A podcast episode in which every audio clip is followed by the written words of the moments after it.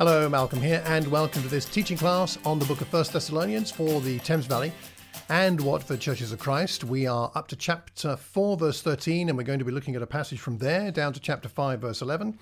And it's about those who've died in Christ, about the second coming of Christ, about the dates and times, and about how we live in response to the fact that we know that we live in Christ and will live eternally in Christ. So, what's the situation here? He says in verse 13, Brothers and sisters, we do not, do not want you to be uninformed about those who sleep in death, so that you do not grieve like the rest of mankind who have no hope. This is the reason for writing this section. Uh, it's a long section uh, when you consider the length of the letter dealing with the second coming. It must have been a significant problem in Thessalonica if Paul felt he needed to, to spend so much time uh, talking about it. Uh, during his stay in Thessalonica, Paul had clearly taught that the second coming of Christ was to be expected. And some people that he taught understood that to mean that they personally would see Christ come and everybody there would do so. But perhaps in the meantime, some Christians have, well, clearly died. And so, what are the consequences of this? Would they, the dead Christians, be at a disadvantage when the second coming happens? Did perhaps it invalidate what Paul had told them? Or had those dead Christians sinned in such way? As might be implied by a passage like 1 Corinthians 11, verse 30. So, some Christians have died in Thessalonica, and other people still there aren't sure what to believe about where these people are and what will happen to them. So, Paul is writing this so that they won't be ignorant and uninformed, and they won't be unconfident. Uh, they'll be confident of the situation with what you might call the sleepers uh, in, in a, a metaphorical uh, sense. And then we don't have to grieve like the world does. There is hope. We have hope because of what Christ has done for us. So it says in verse 14, we believe that Jesus died and rose again. So this is central here. Jesus himself, his death, his resurrection is central to these arguments and to all of what we are as Christians, of course. Jesus uh, is referenced here. That's part of the answer. He is our forerunner, our brother, our model. Uh, we can have confidence in his experience being ours. Our faith is not founded on theories or concepts or philosophies or speculations, but the person and example of Jesus. If he died and rose, then those Christians who are already dead, we can be confident they will rise. They will not miss out. In the light of the resurrection, there can be no doubt that God was in Christ, and if God was in Christ, then just as he raised his son, so in due time he will raise those who are in Christ. The resurrection is the guarantee of the Christian hope. And Jesus, it says, will bring with, God will bring with Jesus those who have fallen asleep in him. So those who've already died, they're with Christ and they will come together with Christ when he comes back. So they're, again, they're not going to, uh, they're not going to miss out. They've fallen asleep, but that's the worst thing that could happen to them. That's all. They're just kind of, in some sense, asleep. In verse 15, according to the Lord's word, we tell you that we who are still alive, when Christ comes back, who are left uh, until the coming of the Lord, if that's you or me, whoever it is, we will certainly not precede those who have fallen asleep. So we don't get preferential treatment if we're still alive when Jesus comes back over the people who are already dead in Christ. Uh, all are going to share equally in the blessings of that event. Verse 16 The Lord himself will come down from heaven with a loud command, the voice of the archangel, the trumpet call of God, and the dead in Christ will rise first. The uh, J.B. Phillips translation says, one word of command, one shout from the archangel, one blast from the trumpet of God, and the Lord himself will come down from heaven. Very exciting scene. So uh, here, not so much Paul teaching doctrine, so much as assuring the people in Thessalonica that this will happen and it will be wonderful, and you'll all share in it, the dead and those who are still living. God has all things in hand, and everything will be okay those for those alive and those in a sense sleeping. God will come, he will make it happen. And he'll come down, well, not literally of course. Directions up and down are a little meaningless when it comes to spiritual realities in the second coming. So let's not read too much into this. Uh, especially know, the theories of the rapture. It talks about being caught up in the air. Is that literal? Highly unlikely when you consider Old Testament apocalyptic language and prophetic language that you read about in the Old Testament kind of language that's being used here. Try to use images and words to convey something which is frankly indescribable. So he's using picture language to get something across that's the heart of the of the matter, and we shouldn't get focused on the detail here because that's not the point. Uh, there's a loud command. The loud command is like a charioteer urging his horses. The archangel, the trumpet, which is something associated with divine activity in the Old Testament. I'll put some links in the show notes. And it's going to be amazing. And the point is, it's like everybody's going to notice, everybody that's in Christ will participate, and the PA has been turned up to 11 is what's going on here. It's going to be awesome. For some, it'll be awful, which we'll talk about in a minute, but it's going to be amazing and awesome. After that, verse 17, we who are still alive and allowed to be caught up together with them in the clouds to meet the Lord in the air. Again, not a physical location, but more that we're going to be with the Lord in his realm. We'll be, and a key phrase here, and so we will be with the Lord forever. We. Paul, the Thessalonians, those who are alive, and those who have already died, we will be with the Lord forever. Therefore, encourage one another with uh, these words. Um, these are the words that are meant to encourage each other because we're all going to share in this. It's going to be okay. God will keep uh, his promises. Then we go on to chapter 5, uh, connected issue, but slightly different, about times and dates. So, chapter 5, verse 1 about those times and dates, we do not need to write to you. Why not? Because he's already told them what the date is? No, because nobody knows. Jesus said he didn't know, only the Father knows. So certainly Paul doesn't, and the Thessalonians don't.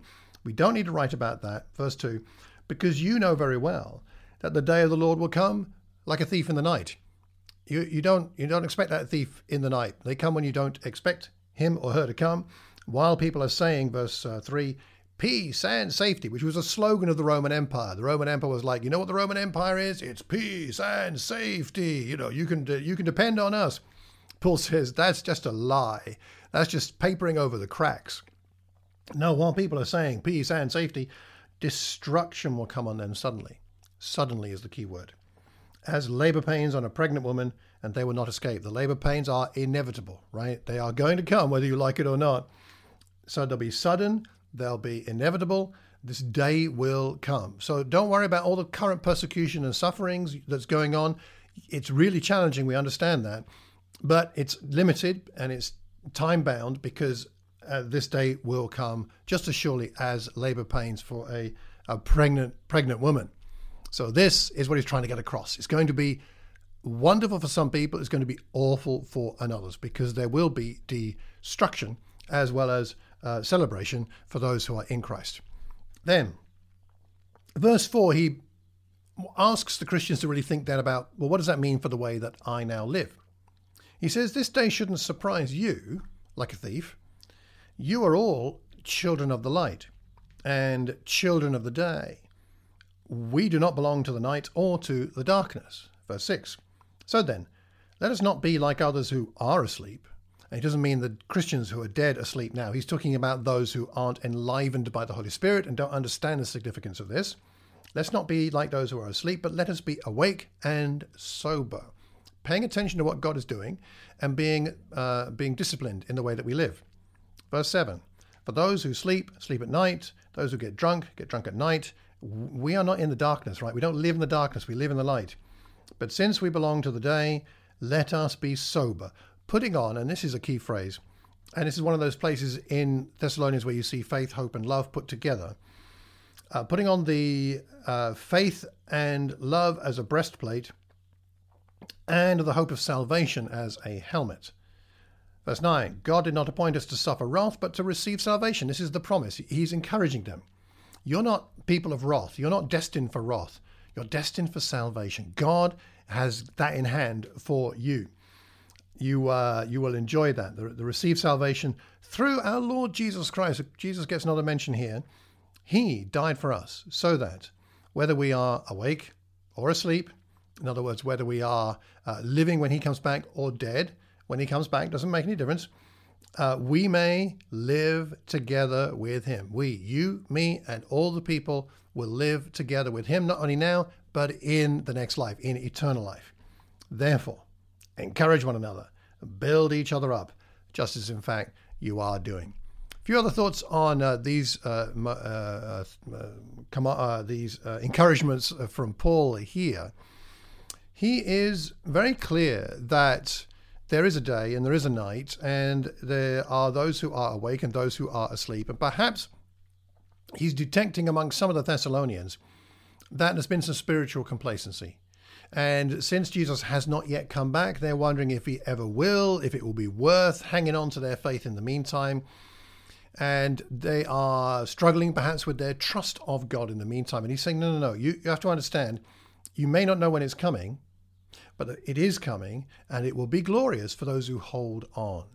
As Tom Wright says uh, in his commentary on this, God's new world has broken in on the sad, the sleepy, the drunken, and the deadly old world. Why do you want to be part of that deadly old world when this new world has broken in? So put on that breastplate, put on that helmet. There are other scriptures that talk about that, and enjoy this life of faith and love and hope. You notice hope is put at the end there, I think, as an emphasis, because there is hope because of what Jesus has done for us. We are called and appointed for salvation through our Lord Jesus Christ. God's intention and desire for us is entirely benevolent.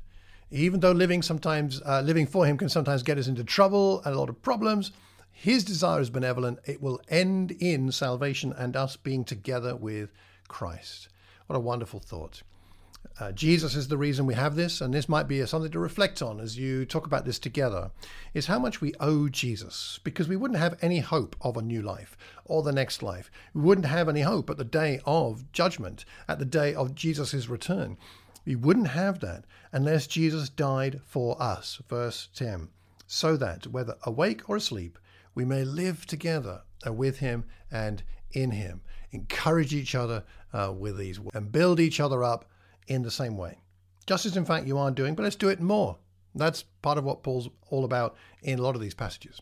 Now, now you may still have some questions about the second coming. I have a recommendation for you, in fact, two. Firstly, you might want to look at the sermon that Douglas Jacoby preached for the Watford Church uh, last year. I'll put the link in the show notes. It's on my YouTube channel. It's called The Second Advent Death is Not the End. That covers the same passage. I think he preached that in maybe December last year, but it's up on my YouTube channel. And again, the link is in the show notes. And the second thing you might like to do is have a look at Douglas Jacoby's book called What's the Truth About Heaven and Hell. Very good book. I've read it. It has a lot of extra information, more than I can put into one recording like this. So you look that up on Amazon or wherever you get your books from. What's the Truth About Heaven and Hell from Douglas. Let me give you some questions for discussion in our local groups, family groups, locations, whatever, in the light of the themes of this uh, this passage here. First question: Are you afraid of death? Are you afraid of dying? Are you afraid of judgment? Does it bother you that you don't know when Jesus is coming back? How could you, another question, how could you allow these truths, the truths that we will be with the Lord and what's going to happen at the second coming, how can you Allow these truths to inspire you and build others up, build one another up. How can it inspire you to live an awake life? And what does it mean to you to put on faith and love, to put on hope? What does it actually mean? It's one of those phrases we sometimes use as a Christian, we see it here, but what does it actually mean to you to put on faith, to put on love, to put on hope? These are decisions, obviously, that we're making. So, what does that actually mean? What does it look like? Let me know what you think about this. If you've got any more questions about the second coming, then ask Douglas Jacoby. or no, you can ask me. I might pass it on to Doug. But nonetheless, I know this doesn't answer all the questions, but I hope it provides some stimulus in our local groups to, con- to talk about something that we often don't talk about. Do we talk about the second coming? Not very often. Now, we don't need to focus on it, and I would strongly recommend you don't go online and search for the millions of YouTube videos about how we know the date and time when Jesus is coming back because we don't. but but it is something important in our faith. It certainly was for the Thessalonians and it is for you and me. So what can we do in talking about that second coming that could encourage us and build each other up? Let me know what you think. I hope you find it useful. Until the next time, take care and God bless.